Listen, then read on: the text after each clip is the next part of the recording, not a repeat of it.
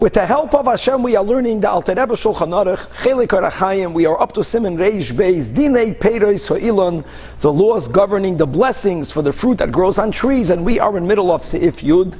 The Alter Rebbe explains why that when it comes to wine and when it comes to oil, they are different from all other fruit juices. We are now focusing on the oil. Theoretically, therefore, one would make a ha'etz on oil, but since drinking raw oil damages the body and the person has no pleasure from drinking raw oil, doing that demands no bracha at all. But once a person mixes the oil with another liquid, even if the other liquid is the majority and the oil is only in the minority, but since the person is drinking this in order to be able to drink the oil, we don't follow the majority.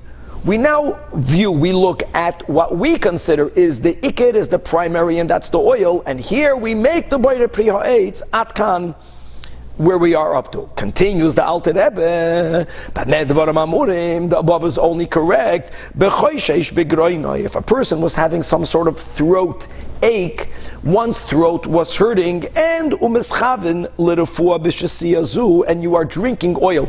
You can't drink it raw. You mix it. You mix it. It becomes only the minority, but you are drinking oil in order to heal your throat. Here is where we say you're drinking the liquid for the oil, for the medicinal benefits of the oil, and oil, like the grape, is a bayre priyo eitz, and you make a bayre priyo eitz.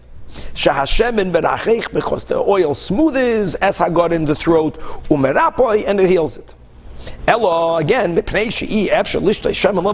really you would have drunk, you would have consumed just olive oil, but since you can't do that,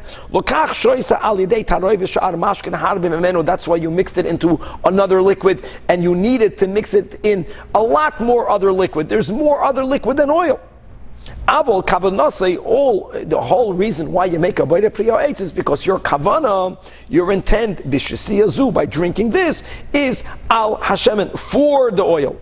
Lefikach, therefore, mevarech birchas Hashem, and you make the bracha that one makes over oil when it's not damaging you, when you are actually enjoying it. Shehi ha'ikir, which is now becomes the primary part of this drink. Upaiter as hamashken, automatically it exempts all of the other liquids that are in quantity majority, but they are considered in quality only secondary. Hatafel.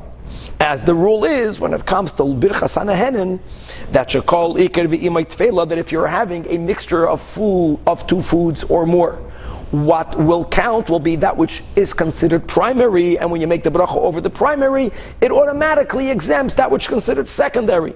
As we will learn so much more, God willing, soon in Simon Reish Yud Beis.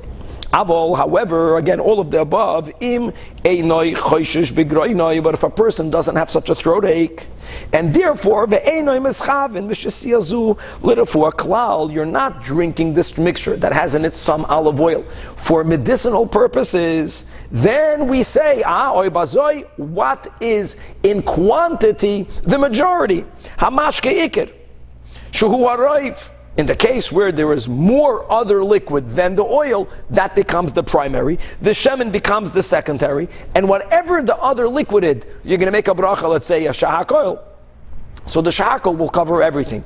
The nifter bebirchas hamashkem givaldik.